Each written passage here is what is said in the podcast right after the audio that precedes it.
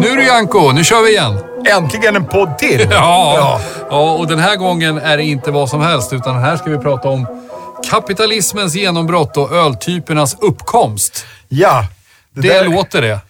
Ja, det är alltså, om man är ölintresserad nu för tiden så är det så här, självklart att det finns öltyper och så tänker man, ja, lageröl började göras redan på fjortonhundratalet och hit och dit. Man tänker sig att det är uråldrigt, men om man tittar lite närmare på det så ser man liksom att uppkomsten av det vi kallar för öltyper idag är knutna till en väldigt speciell historisk eller ekonomisk historisk kontext. Mm.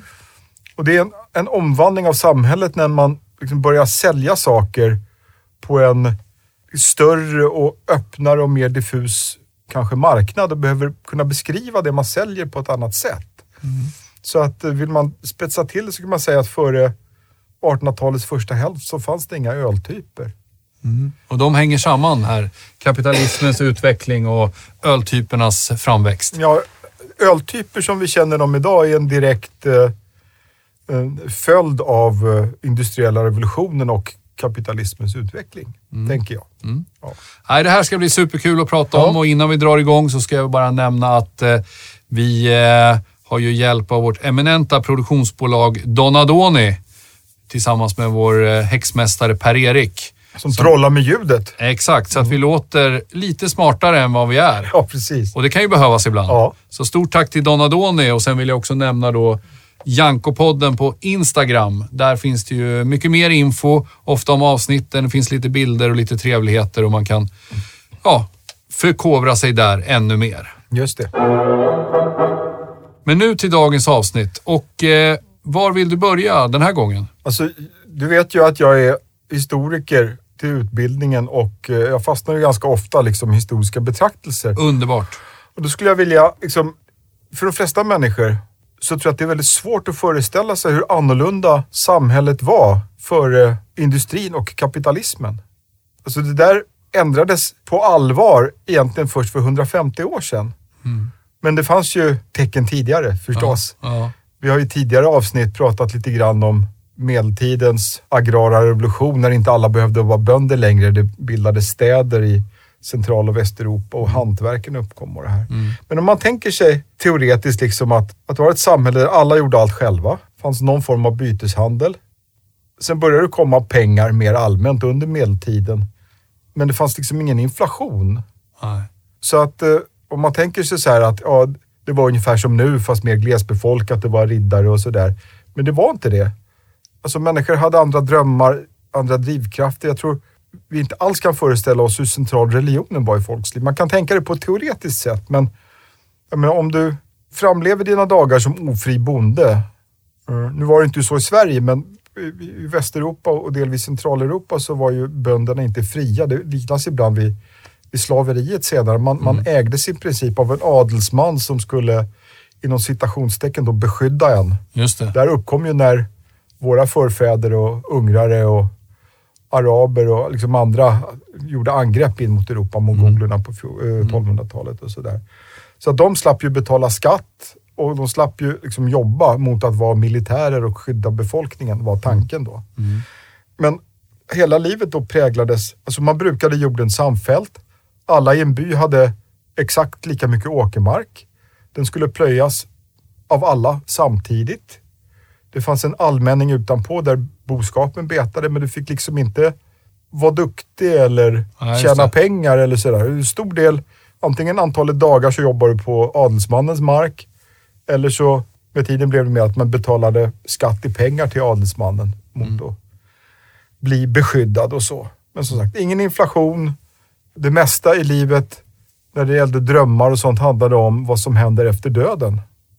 Det är ju egentligen bara att gå in i en Albertus Pictor-målad kyrka i Mälardalen någonstans, så förstår ja. man liksom, det var ju enda färgbilderna folk såg under hela sina liv. Ja. Och det präglades av berättelser som har med, med Bibeln att göra. Ibland lite löst, för det är invävt lite folktraditioner och sånt där också. Ja. Men det här med att det inte var någon inflation, det innebär ju att en sak som kostade någonting kostade samma sak ja, några hundra år senare. Ja, precis. Det, det, det, kostar det, är, det, är en, helt, det går ju knappt att... Ja, det kostar en halv silverpeng för ett par dojer, så gjorde det det för, för många generationer ja. efter då också. Ja. Och sen när det gällde handel och sånt som började uppstå, och det är mycket fokus på det ofta man tänker Hansa, så det är ändå en liksom, löjligt liten omfattning mm. jämfört med idag. Mm. Det här var embryot till det som skulle bli kapitalismen. Det var städerna mm. och handeln. Men de allra flesta var ju bönder. Och så var det då adeln som hade våldsmonopolet kan man säga. Mm. Och prästerskapet som hade det andliga monopolet. Mm. Det här är förstås lite förenklat, men man liksom får föreställa sig den bilden. Inga framtidsdrömmar om vinst. Nej. Utan det handlade om, om andra saker. Jag tror vi har svårt att föreställa oss liksom mentaliteten hos våra förfäder på den här tiden. Mm. Ölbryggning på den här tiden, det var ju först naturligtvis i hemmen. Sen har vi pratat om i flera olika sammanhang att eh, åtminstone inte så mycket i Norden kanske, men i Central- och Västeuropa att det börjar uppstå bryggerihantverk i städerna. Just det. Och eh, bryggerierna ägdes då av, av borgare i städerna, men det fanns också klosterägda, eller alltså kyrkan ägde, eller, eller adelsmän som ägde. Och det här producerades lokalt, det fanns liksom inga metoder för att göra ölet hållbart. Så man byggde för husbehov eller för den närmaste omgivningen. Mm. Så det fanns ingen, uh, inget incitament för att liksom, prata om öltyper. Nej. Jag tror de skulle inte förstå vad man pratade om. Nej. Tror jag. Men fanns det, fanns det inte krogar då? På något jo, sätt? Ja. Visst. Och då, ja. Krogarna var ju liksom brewpubs. Ja. De bryggde ju sitt eget öl. Mm, just det. Då var det säkert känt att liksom, Axelssons krog, de har bra öl. Ja, just det. Jämfört med Svenssons som liksom, ja, vill man ha surare, tunnare så går man till. Alltså, ja, så var det ju säkert. Ja. Men det var inte så att, ja men det där, det är ju den typen för han jäser med den gästen. Nej, nej, nej. Inte nej. På det sättet. Nej, liksom. Jag förstår. De få öl som såldes på avstånd, de var framförallt kända genom stadens namn i så fall. Det fanns ju bryggarort i Böhmen som hette Rakovnik. De var kända redan på medeltiden. Och såldes i Prag, även om det var förbjudet egentligen att sälja annat öl än Pragöl i Prag. Och det var ofta liksom begränsat till en mil runt staden. Lübskt öl nämns, nämns ju i många liksom från Vasatiden eh, dokument, alltså öl från mm. Lübeck. Mm. Och i några fåtal fall så gjordes öl kända i förindustriell tid genom bryggars namn. Christian Mumme från Braunschweig är ett bra exempel, Mumma. Mm. Det som nu är någon sorts dryckesblandning i Sverige, men det var ju ett, ett, ett mörkt sött öl som Jaha, bryggdes i Braunschweig. Så det fanns ett öl som ja. är grunden till det vi... Christian Mummes öl. Ja, precis. För nu ofta dricker man väl det kring jul, va? Många ja, som precis. Blandar mumma. Men nästan alla så här starkare eller speciella eller ålderdomliga saker som svagdricka som jag har pratat mycket mm. om. I höstas då, det, det lever ju kvar runt högtider som jul och sådär. Mm.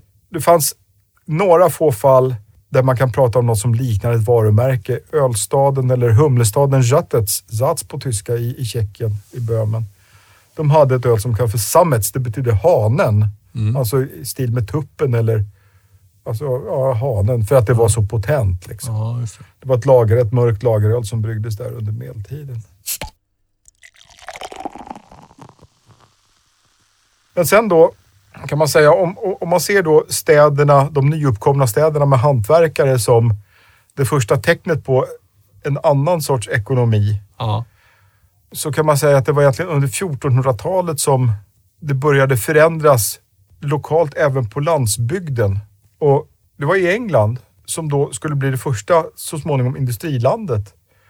Där en del bönder började hängna in betesmarker. Alltså de... de kapade åt sig från allmänningen och satte upp ett staket. Mm. Och lät sina egna får gå där.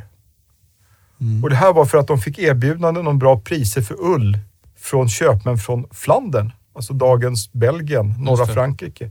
Där det fanns eh, stora väverier i städerna. Och de behövde råvaror till sina tyger. Så att eh, det här blev liksom en början till privat ägande på landet. Mm. De här väverierna sen när de skickade sina tyger till Norditalien mm. som fortfarande är ett modecentrum, tycker jag är kul. Ja. Där färgades tygerna och syddes upp till modekläder och såldes. Så det var liksom början till en sorts uh, handel som förändrade liksom jord, eller boskapsskötseln till att börja med. Uh, den delen av jordbruket i, i England på den tiden. Det var inte lagligt, men det gick inte att stoppa. Nej. Så. Ja, det var intressant att tänka sig de, de första som började slå upp de här stängslen. Ja. Alltså konflikterna som måste inneburit mellan de som var ja. driftiga framåt, ville liksom skapa något eget. Just det. Och vad var det som gjorde att de lyckades? Att, att, ja. att de inte blev liksom bara ja. rev staketen. Ja, exakt. Det är början på en ny sorts tänkande. Ja, verkligen.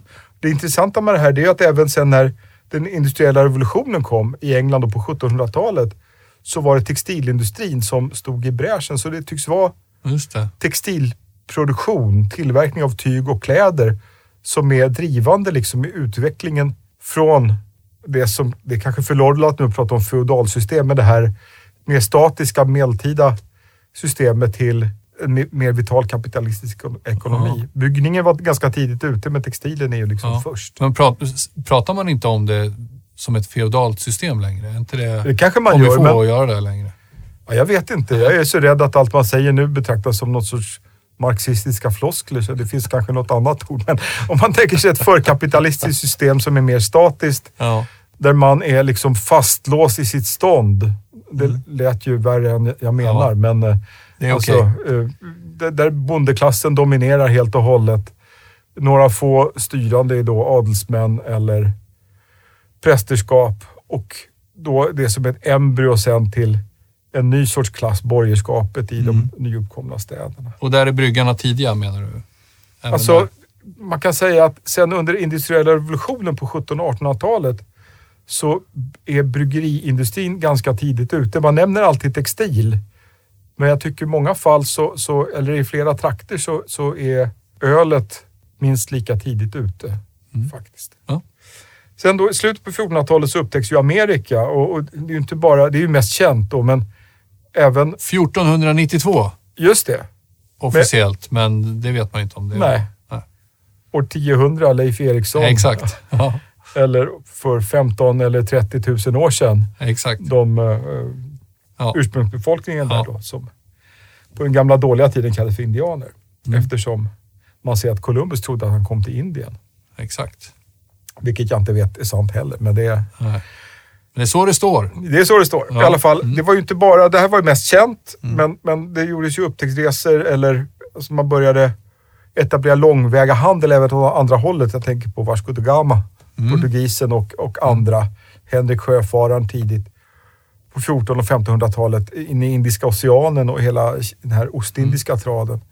Så att det börjar komma in liksom mycket fler metaller och värdesaker till Europa och då tar inflationen fart. Mm. Och det här blir också någon sorts början till ett mer utvecklat banksystem för man behöver finansiera de här dyra resorna Just det. över haven. Det här gör ju också Västeuropa. Mm. Kanske med fokus mycket mer än man tänker sig idag på Spanien och Portugal, men så småningom även Nederländerna, Frankrike och framförallt brittiska öarna då. De liksom tar över världsekonomin. Det här med Centraleuropa och Medelhavsområdet, det blir mer av lokal betydelse. Mm. Det är därför Västeuropa blir Europas mest utvecklade del så småningom då.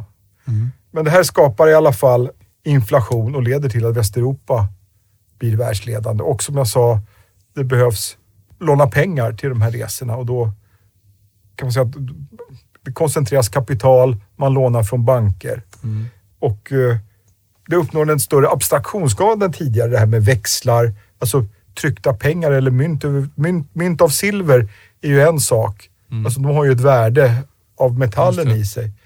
Men om, om du lånar ut pengar och får liksom ett papper skrivet där, du måste betala tillbaka det här plus x ränta.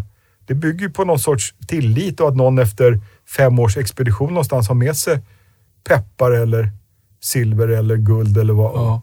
vad tanken var liksom. Ja, men det är lite samma tanke där som när de slog upp stängslen, att de första pengarna, man måste ju ha haft väldigt svårt att lita på den här papperslappen. Ja. För jag menar, nästa år så kanske någon bestämmer att nej men det är inte värt någonting. Nej. Men det var ju ett jäkla förtroende man gav Visst. den som första gången lyckades betala med något sånt där. Ja, precis. För det känns kanske sticka iväg som du säger ett antal år. Ja. Ja. Nu är ju själva valutaekonomin, åtminstone i Sverige, jag tänker på kontanter, ja. det är nu på väg bort. Men ja. det var ju länge sedan mynt och sedlar har ju aldrig haft det liksom något värde egentligen, utan det är ju, det är ju låtsaspengar. Mm. Man låtsas att en tyglapp som det står tjugo på är värt en glass liksom. Mm. Exakt. Det är ju väldigt hög tilltro egentligen. Definitivt. Ja. Under den här tiden så börjar också finnas tendenser till en koncentration av produktionen. Mm. N- när man började köpa och sälja i större omfattning, så det tidigaste var något som kallas för förlagssystemet, att en köpman kontrakterade till exempel vävare som hemma hade vävstolar. Mm. Men sen kom man på att det kan, kunde vara billigare liksom att finansiera en, en, ett stort skjul. Mm. När man satt i tjugo vävstolar så gick folk till jobbet. Och det kallas för manufakturer då. Det här var i Italien och Sydtyskland. En bankirfamilj som heter Fugger hade sådana manufakturer i Centraleuropa och i Norditalien där de vävde tygerna och det här. På sextonhundratalet så spreds det här till Västeuropa och till andra delar av Centraleuropa. Framförallt med textil mm. där också. Sen var det inbördeskrig i England, det här med Cromwell och det. Och det ledde till att England var först egentligen av Västeuropas länder att få en, en mer modern maktdelning mellan kungamakt och parlament. Och det här gav också förutsättningar för att liksom hitta andra vägar, utvecklingsvägar i samhället som gynnade grupper som tidigare hade tryckts tillbaks av det här ståndssystemet. Och det, här finns väl rötterna till det som skulle bli liberalismens ideologi också, att, att det inte är vad du är född som som är intressant, utan om du är liksom duktig så ska du kunna utveckla det. Just det. Och, och, och bli rik eller få makt. Liksom. Mm. Om, om du är värd, om du bara är född i en adlig familj, du kan vara helt värdelös. Varför ska du ha privilegier? Det var så man tänkte då. Så att eh, det här innebar mer friheter för framgångsrika personer som inte var adel. Ja. Och var är vi framme nu då? sextonhundratalet. Ja. Eh, så. Mm. Eh, ölet var fortfarande ganska opåverkat eftersom det hade begränsad hållbarhet och såldes lokalt. Så att eh, det var fortfarande liksom en medeltida struktur på öltillverkningen. Ja. Det här kommer ändras då på sjuttonhundratalet och, och det, det var liksom, det var då började hända grejer som, som verkligen gjorde det möjligt för en industriell revolution och för kapitalismens genombrott. Mm. Först då det vi kallar för upplysningstiden. Mm. Där eh, vetenskapen fick en, en, en annan status än tidigare och, och liksom rationella beslut. Det låter ju knäppt idag, men att, att det blev liksom ett, ett ideal för beslutsfattande. Och man såg inte naturvetenskap och ingenjörskonst som, man såg inte religionen som något hinder för att utveckla det. Och hittade liksom mer utvecklade vägar för att förklara. Det hade funnits redan under medeltiden i och för sig, då i katolska kyrkan. Mm. Thomismen, Thomas av Aquino, där man i Aristoteles efterföljd menade att eh, allting är Guds skapelse och allt som människan kommer på är ett bevis för liksom Guds eh, storhet och, och mm. liksom finurlighet. Så, där. Så just eh, thomisterna på, på medeltiden såg ingen konflikt mellan vetenskap, rationalitet och religion. Det där blev mer uppenbart sen efter reformationen och när de här mer platonska, mm. alltså där det andliga var bra och det världsliga var dåligt. Mm. Så det var egentligen, kan man säga, ett, ett, ett steg för att komma över den nyplatonska fientligheten mot mm. det materiella. Just på något det. Sätt. Mm. Sen så blev det också sent under sjuttonhundratalet politiska revolutioner. Först i Nordamerika, det som mm. blev U S A sjuttonhundrasjuttiosex. Va? Just det. Och sen Frankrike, eh, inspirerat av det. Ja. Och resultatet av de revolutionerna, det var i princip att, att man eh, raserade det gamla ståndssystemet. Och att man införde liksom en, en, en liberal princip. Mm. Att alla som är duktiga ska få utveckla det. Det var liksom det som var nytt och revolutionerande med de grejerna. Frihet, eh. jämlikhet och broderskap. Ja. Och det här blev så småningom under artonhundratalets första hälft, kan man säga, att, att revolutionerna i Amerika och Frankrike gav upphov till de tre grundideologier som fortfarande finns. Liberalismen då som, mm. som bygger på den här friheten. Konservatismen som, som uh, tycker man ska vara försiktig med att montera ner allt det gamla. Att det finns, uh, det är ingen slump att adeln är adel och sådana grejer. Och sen då socialismen som är en sorts utveckling av liberalismen, fast där man ser liksom att uh, liberalismen skapar en koncentration av kapital och eh, nya klasskillnader och nya orättvisor. Och att det bygger på att eh, vissa lever av andras arbete och att det är orättvist. Och att det i längden inte heller är en rationell produktionsform. Hur som helst, i England på sjuttonhundratalet så parades den här politiska och ideologiska utvecklingen med en, en, en teknisk utveckling. Och det var den som kom att bli avgörande, kan man säga, eh, när det kom ångmaskiner. Alltså tidigare så hade de här manufakturerna, om man behövde något mekaniskt, hade de legat vid vatten där det fanns liksom kvarnhjul som drev saker eller så. Annars gjordes det mesta för hand. Mm. Men när det kom maskiner så ökade man ju mångfald produktionstakten. Mm. Mm. Mm. Och eh, det här stärker ju kapitalägarnas makt.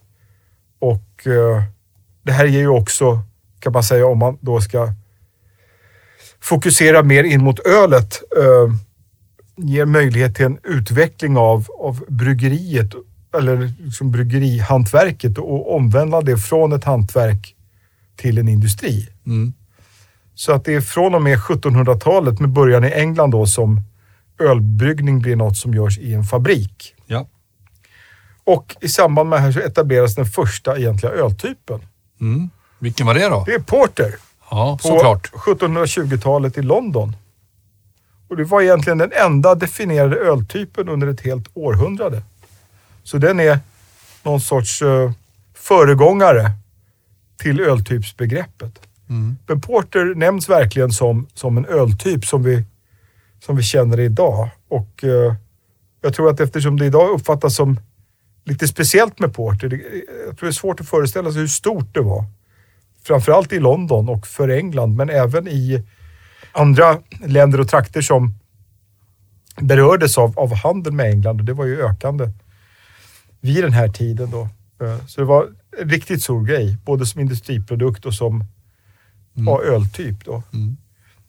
Den ursprungliga definitionen, eller hur man beskrev vad porter var, mm. det var egentligen två saker. Och ingen av dem stämmer för dagens porter. Det ena var att den skulle bryggas på brunmalt, brown malt. Mm. Det här berodde på att London hade speciellt hårt vatten med natriumkarbonat, soda, som passar för mörkt öl. Det är för pH-värdet under mäskningen. Mm. Det andra var att porten var långlagrad. Mm. Man hade den alltså i träfat ja. många månader. Och det här gav liksom en gammelsmak åt ölet. Det oxiderade, det kanske finns en liten sälta, lite lädertoner. Så det var varken kolsvart eller särskilt rostat i smaken, får man tänka sig. Nej. Det här ändrades på artonhundratiotalet när patentmalten kom. Det som vi kallar för färgmalt idag. Mm. Och då gick man till ljus basmalt och färgade vörten med patentmalt. Mm. Så då blev liksom porten det som vi kallar för porter eller stout eh, idag då. Eh. Ja. Men ändå säkert ganska långt ifrån, eller? Ja, men inte så. Nej. Om det var rent och välbyggt så tror jag att det... Att det skulle vara ändå... Du skulle ändå... Jag tror man skulle kunna känna igen, det skulle säkert vara funkare, ja. tror jag. Men de bästa exemplen var säkert ganska lika. Ja. Ja. Det som kallas för porter idag. Mm. Sen var bäskan i regel hög då. Mm. Och sen något som vi pratat om förut då, det är att eh, begreppet stout då användes egentligen för bryggeriernas starkaste porter. Stout betyder kraftig. Så att eh, de som hade mest malt i förhållande till vattenmängden, eh, som den brygden kallade för stout. Så. Sen då nästan alla andra grundläggande öltyper eh, kom ungefär hundra år senare. Mm. Och eh, uppkom i olika vågor. Den viktigaste tycker jag det är arton tjugo, trettio, fyrtiotalet. Det är då grundstrukturen uppkommer samtidigt som grundideologierna uppkommer. Lite intressant. Ja, just. Men sen så sker det lite mer av en öltypsutveckling både under artonhundratalets senare hälft och sen under nittonhundratalet. Sen när man börjar prata om öltyper mer systematiskt, för det här har ju varit ett sätt för bryggerierna att beskriva en produkt för att kunna sälja på en marknad. Just det. Vi brygger ljuslager, vi brygger öl av vinertyp eller vad det nu är. Det har ju blivit, kanske lite grann tack vare Michael Jackson, den här brittiska ölförfattaren och journalisten som var verksam på, från sjuttiotalet. Öl, öltypernas Carl von Linné. Ja, lite grann. Alltså, hans populärvetenskapliga, alltså, ja. han, han delar ju in det i öltyper, ja. så det, det är... Och han var väldigt liksom, inflytelserik på sin tid. Och det här gjorde att man började prata om öltyper på ett annat sätt. Och att ölnördar började kategoriseras. Så den här ölvågen drar igång i U S A på sjuttio- och åttiotalet. Så är man väldigt typfixerad. Och, och, och det här har ju smittat av sig. Så nu, nu är ju...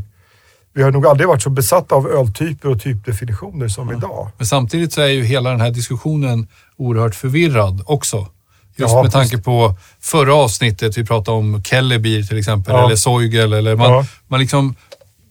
Tillverkarna eller bryggarna gör det ju inte lätt för oss heller när, nej, nej. när man apropå med, med, man vill kommersialisera. Och man vill konsumenter med önsketänkande gör det inte lätt för sig själva heller. Nej, liksom. precis. Man vill, liksom, man vill ju tjäna pengar och då etiketterar man och gör saker som gör att ja, det, det blir svårt för oss. Ja. Vad som är vad egentligen. Absolut. Eh. Det är därför man ska lyssna på poddar och, som är bra. Exakt, och, och, exakt. Får... Set the record straight. Precis, får ja. det utbenat först. Ja. Å andra sidan, det viktigaste är att det man dricker är gott, att man tycker det liksom. Mm, Skitsamma såklart. egentligen vad det är för öltyp. Det är ju bara egentligen intressant för ja, bryggerier som vill marknadsföra sig eller i, i bryggningstävlingar, hembryggningstävlingar och så. Ja. ja, men så är det. Sen så är det ju fortfarande, folk undrar ju alltid vad, ja, men vad är en ale och är stout ale och vad, vad är lag? Alltså, man, man vill ju veta. Sen så när man väl sitter där spelar det ingen roll. Nej, och visst det är ju kul att veta. Det är ju ett bra ja. sätt att ordna upp saker, men som ja. sagt, man... man får välja lite grann om, ja. om det, hur pass mycket man ska kämpa för att tvinga in varenda öl under en typbeteckning. Ja. För det är ändå abstraktioner, får man inte glömma. Nej. Det är någon sorts, från början då, kommersiella beskrivningar av vad kunden har att förvänta sig. Ja. Det är ju därför typbegreppen uppkommer då. Det är ju lite som om man, om man backar bandet till den som börjar hängna in de här fåren. Ja. Alltså nu hängnar, vi, nu hängnar vi in öltyperna för att det ska bli lättare kanske att sälja det, det. och man ska veta vad man förväntar sig. Visst, indirekt det, så har det lite med varandra att göra. Ja. Alltså det, visst. När det gäller kvalitet och när det gäller vad, alltså, ja, kundens förväntan helt ja. enkelt. I alla fall då när vi hoppar hundra år framåt, ja. från sjuttonhundratjugotalet till artonhundratalets första årtionden, då kan man säga att industri, alltså mekaniseringen av produktionen, den industriella revolutionen som det kallas, den börjar spridas från England. Man kan, brukar säga att det får ett genombrott i Belgien runt artonhundratrettio. Ja. Och i några andra trakter då före artonhundratalets mitt. Och då pratar vi om norra Frankrike, nordöstra Frankrike. Alltså Lorraine, eh, Picardie, de trakterna.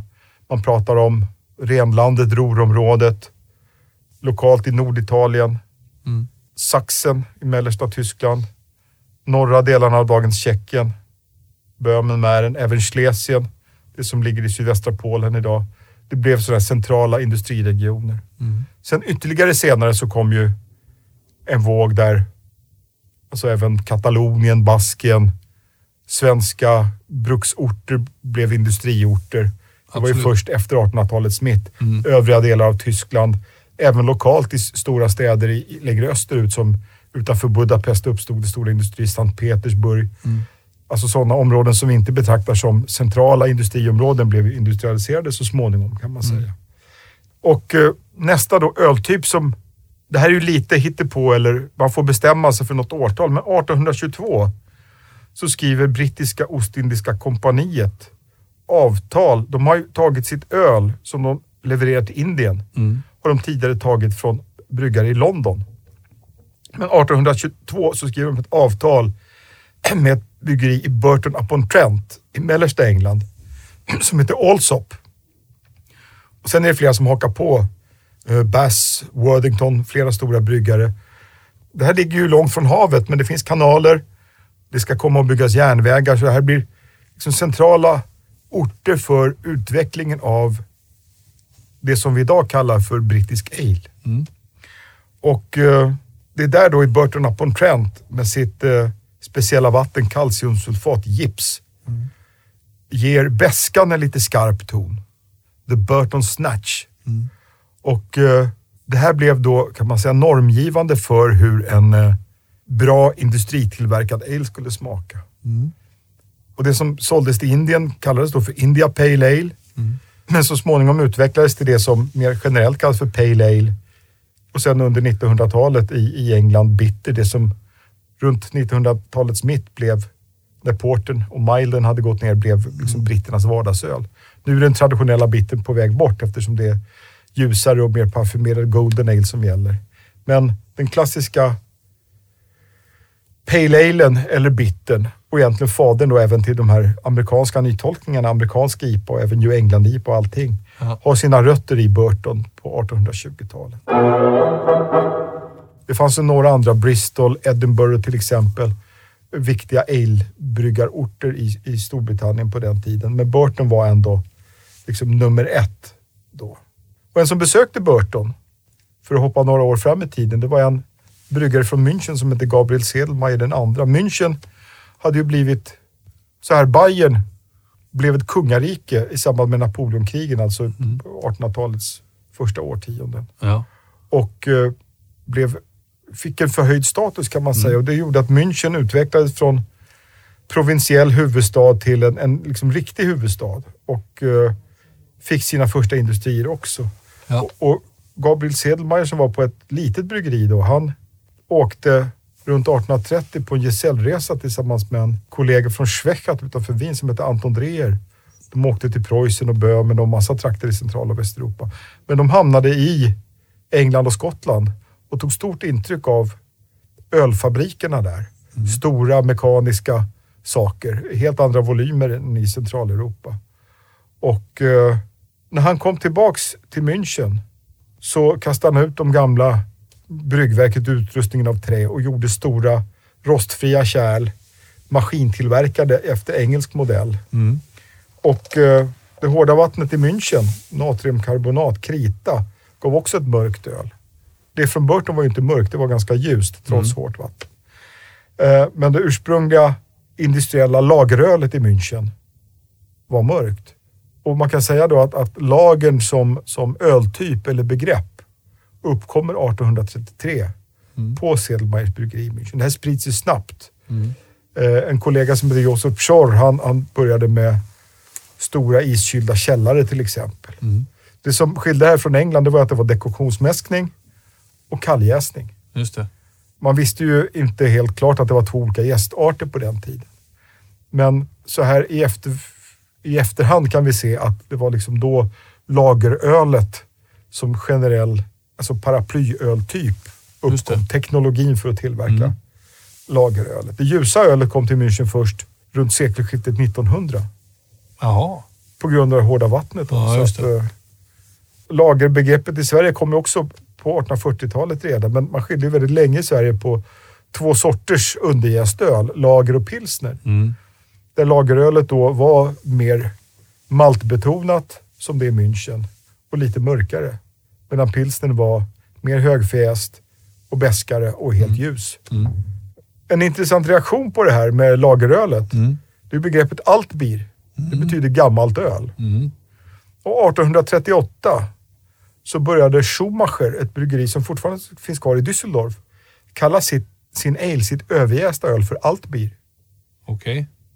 Mm. Och det skapar då öltypen altbier som en reaktion mot ah. det nya bayerska lagerölet. Ah, ja. Okay. Vi, vi gör inte Münchneröl, ja, ja, utan vi gör gammalt öl. Ja, också ett sätt att särskilja sig och precis. Ta ställning, kommersialisera. Just det, för ja. det började bryggas förstås redan på artonhundratrettio ja. och fyrtiotalet lageröl i renlandet ja. och Ruhr. Dortmund är ju tidiga ute, arton fyrtiotre tror jag det är, med lageröl och sådär. Mm. Fast det var mörkt på den tiden. Och det hade förstås bryggts ale eller altbier i Düsseldorf, alltid inom citationstecken. Mm. Men det var först nu som det fanns anledning att kalla det för något speciellt. Just det. Att ge det ett typnamn då. Uh-huh. Sen arton fyrtioett, om vi hoppar tre år fram i tiden. Han Anton Dreher som följde med Sedlmayr, han lyckades framställa ett bärnstensfärgat öl på sitt bryggeri Schwechat utanför Wien. Och Schwechat är ju en ganska liten ort. Om man har flugit till Wien så vet man att flygplatsen ligger i närheten. Okay. Så det ligger lite öster om stadskärnan. Men det mm. blev då en öltyp som kallas för wieneröl. Mm. Inte lika mörkt som Münchner, alltså det ursprungliga lagerölet, men fortfarande mest maltbetonad. Ja.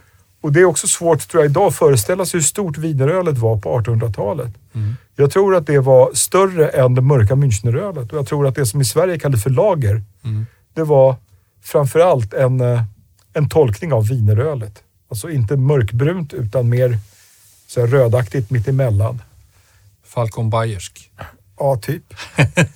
uh, sen kan man säga att wieneröl som begrepp finns ju inte kvar idag. Uh, det levde och, och, och frodades under artonhundratalet. Dreher var en väldigt driftig bryggare. Han hade flera bryggerier runt om i, i Österrike på den tiden. Där ingick ju Ungern och, och Tjeckien och många andra delar. Mm. Så han hade bryggerier i, dels där i Schwechat, men ett i dagens Tjeckien. ett utanför Budapest och ett i Trieste som ligger i Italien. De alla låg ju i Österrike på den tiden. Mm, just det. Trieste var Österrikes viktigaste hamn. Det finns för övrigt bryggerier både i Italien och Ungern som heter Dreher idag, eller ölmärken i alla fall. Mm. Det som finns kvar av det här vinerölet idag, det är väl framförallt då de här eh, halvmörka lagerölen, traditionella, som fortfarande bruks på många håll i Franken och i Oberpfalz. Om man köper en Zoigl i, i, i Windischeschenbach till exempel, så är det av vinertyp kan man säga. Ja. Eller en Märzen i södra Bayern. Det är ju mm. lite starkare men ändå färgmässigt och stilmässigt en avläggare av, av vinerölet. Mm. Sen det som är mest känt kanske av alla såna här legender om uppkomna öltyper, det är det här där pilsnen uppstod arton fyrtiotvå. Mm. Pilsen som har ett mycket mjukare vatten och lämpar sig för ljus malt. Jag tror vi har pratat om det tidigare, eller så kommer vi prata om det, så jag ska inte dra hela den historien. Men arton fyrtiotvå så etablerades i alla fall då i Österrikes på den tiden absolut viktigaste industristad för övrigt. Mm. Det första riktigt stora mekaniska bryggeriet för ljusöl. Det hade förstås funnits ljusöl tidigare. Mm. Det hade säkert funnits ljuslager tidigare också. Mm. Men med begreppet pilsner så fick det ett namn. Mm. Och det här var ju under ganska många årtionden en lyxprodukt. Pilsens bryggare ville ju så att säga komma på ett nytt öl för att eh, pilsens öl hade dåligt rykte och man var rädd för konkurrens från de nya bayerska lagerölen. Mm. Men pilsnen blev då lyxölet i Centraleuropa. Sen har det blivit ett vardagsöl, nästan allt öl idag är ju ljuslager. Men från början så var det ett lite alltså mer exklusivt, lite dyrare öl då? Eller? Ja. Under flera årtionden faktiskt såldes ja. på kurorter ja, okay. i genomskin via glas. glas. Ja, just det. Så det var liksom en sån här jetset-öl. Ja, jag förstår. Jag vet inte om man vaskade pilsner på den tiden. Det gjorde man säkert. Men man kan säga i och med pilsnens då etablering arton fyrtiotvå så tycker jag att de grundläggande öltyperna är definierade. Vi har ju porten sedan gammalt, mm. alltså ett mörkt överjäst öl. Vi har ale som generiskt begrepp, framförallt då pale ale med Burton på arton tjugotalet. Just det. Sen har vi lagerölet som paraplyterm i München. Med lite utvikningar där runt Düsseldorfs Altbier och vinerölet. Men sen då pilsnen med den ljusa lagern. Mm. Så där tycker jag vid artonhundratalets mitt så har vi etablerat en grundstruktur som fortfarande gäller. Och där pratar man då om öltyper seriöst för första gången. Sen nämnde jag att det liksom uppkom fler typer eller utvecklades under artonhundratalets andra hälft. Mm. Man kan säga att det moderna bayerska veteölet som vi känner det idag, det tog ju form på artonhundrasjuttiotalet och det är ett bryggeri som då låg i München som heter Schneider som Just det. släppte sin kända produkt arton sjuttiotvå. Och när man tittar på traditionellt, alltså halvmörkt bayerskt veteöl, nästan alla de bryggerier som gör sånt idag uppkom från artonhundrasjuttiotalet till nittonhundratrettio ungefär. Mm. Alltså runt femtio sextio år runt förra sekelskiftet. Sen har ju det där utvecklats mer åt ljusa och, och mörka veteöl, men det är en senare utveckling. Ja, vi ska ju nämna det också för er som inte hört det, så har vi ju ett, vi har ju ett helt avsnitt som handlar om bara själva öltyperna. Ja. Där vi har beskrivit det lite mer precis. ingående kring, kring det nu då. Så att man kan lyssna där också ja, ännu, för ännu mer info. Ja, fokus här ligger ju på när, när man började använda typnamn om precis. olika öl. Ja, det är ju väldigt intressant det där framväxande och hur de tillsammans samspelar ja. kommersialiseringen och kapitalismen och öltyperna. Precis. Verkligen. Det, det första pilsnen i det som är Tyskland idag mm. bryggdes arton sjuttiotvå. Så att om man då betraktar tysk pilsner som en egen variant ja. så får den sin etablering då. Fast man såg det inte på den tiden på det sättet utan det var ett öl av samma typ som det är pilsen. I Dortmund bryggdes det första ljusa ölet arton åttiosju. De hade börjat brygga lager redan fyrtio femtio år tidigare. Men det som kallas för exportöl, Dortmunderöl, var ett bryggeri som hette Dortmund Union Brauerei som startade med det. Mm. Och det räknas då inte som en pilsner fast det var ljus då, utan som en ja, egen öltyp. Sen har vi då några andra exempel som man kan dra från tidigt nittonhundratal. Brown ale till exempel. Alltså det har ju funnits brun ale i alla tider. Ja. Men eh, det uppkommer som en etablerad buteljerad öltyp i Nordengland under de första årtiondena. Newcastle nittonhundratjugosju är mest känt, men det fanns ett, ett bryggeri i Sunderland som var tidigare ute med ett öl, flaskat brown ale som hette Maxim. Just det. Det finns ett bryggeri i sydvästra Tyskland som heter Farni, en liten ord som heter Kisleg. Mm. Schwaben är ett område som är sydväst om Bayern kan man ja, säga.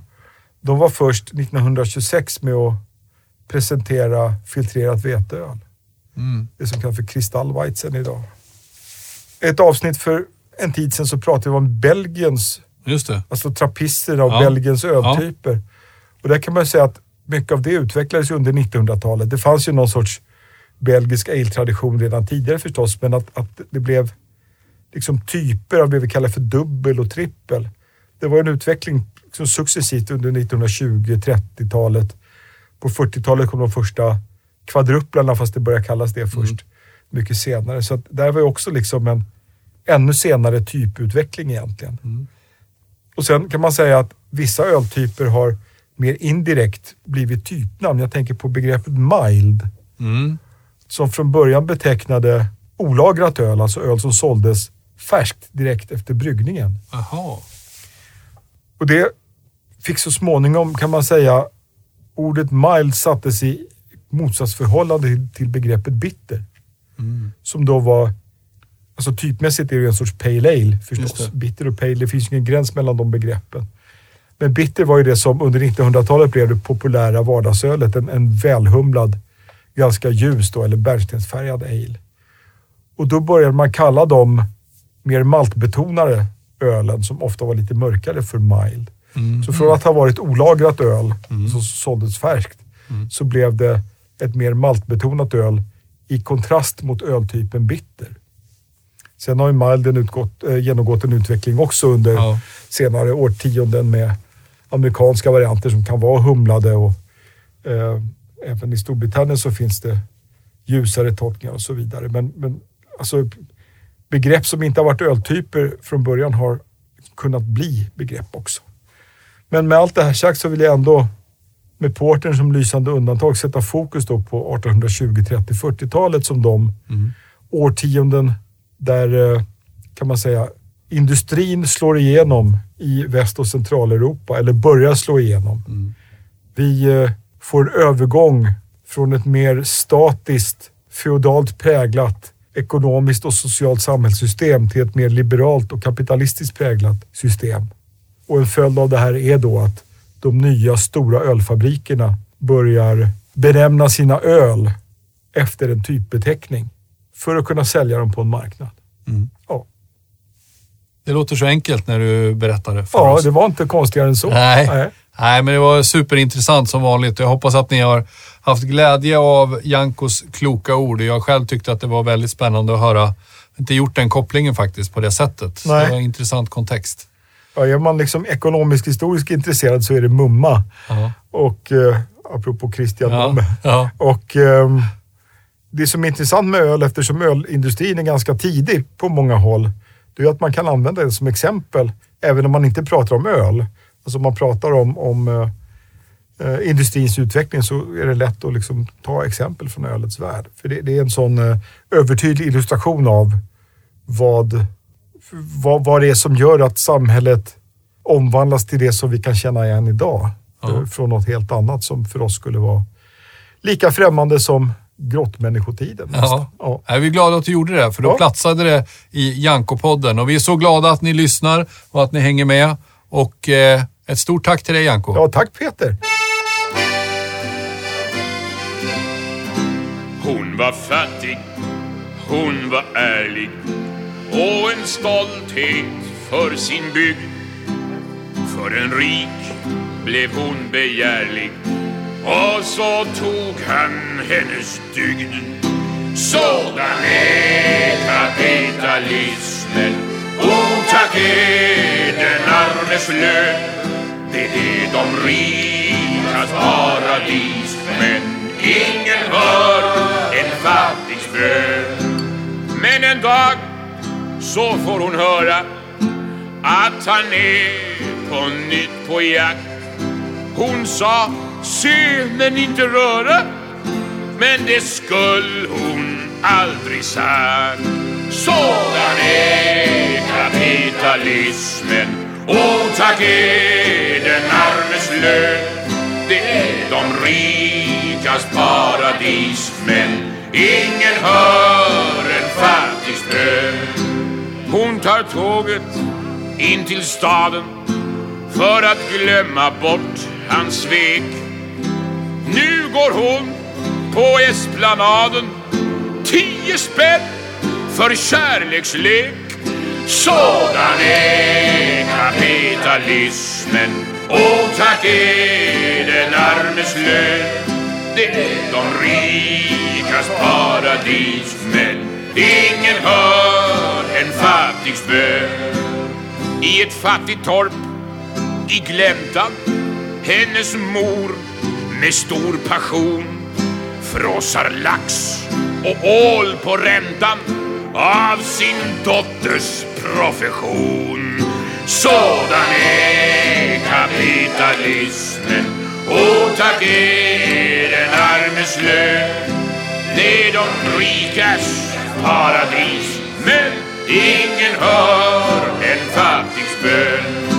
Flickan drar där fram i storstan, klädd i lackväska och tyll, som en missanpassad julgran.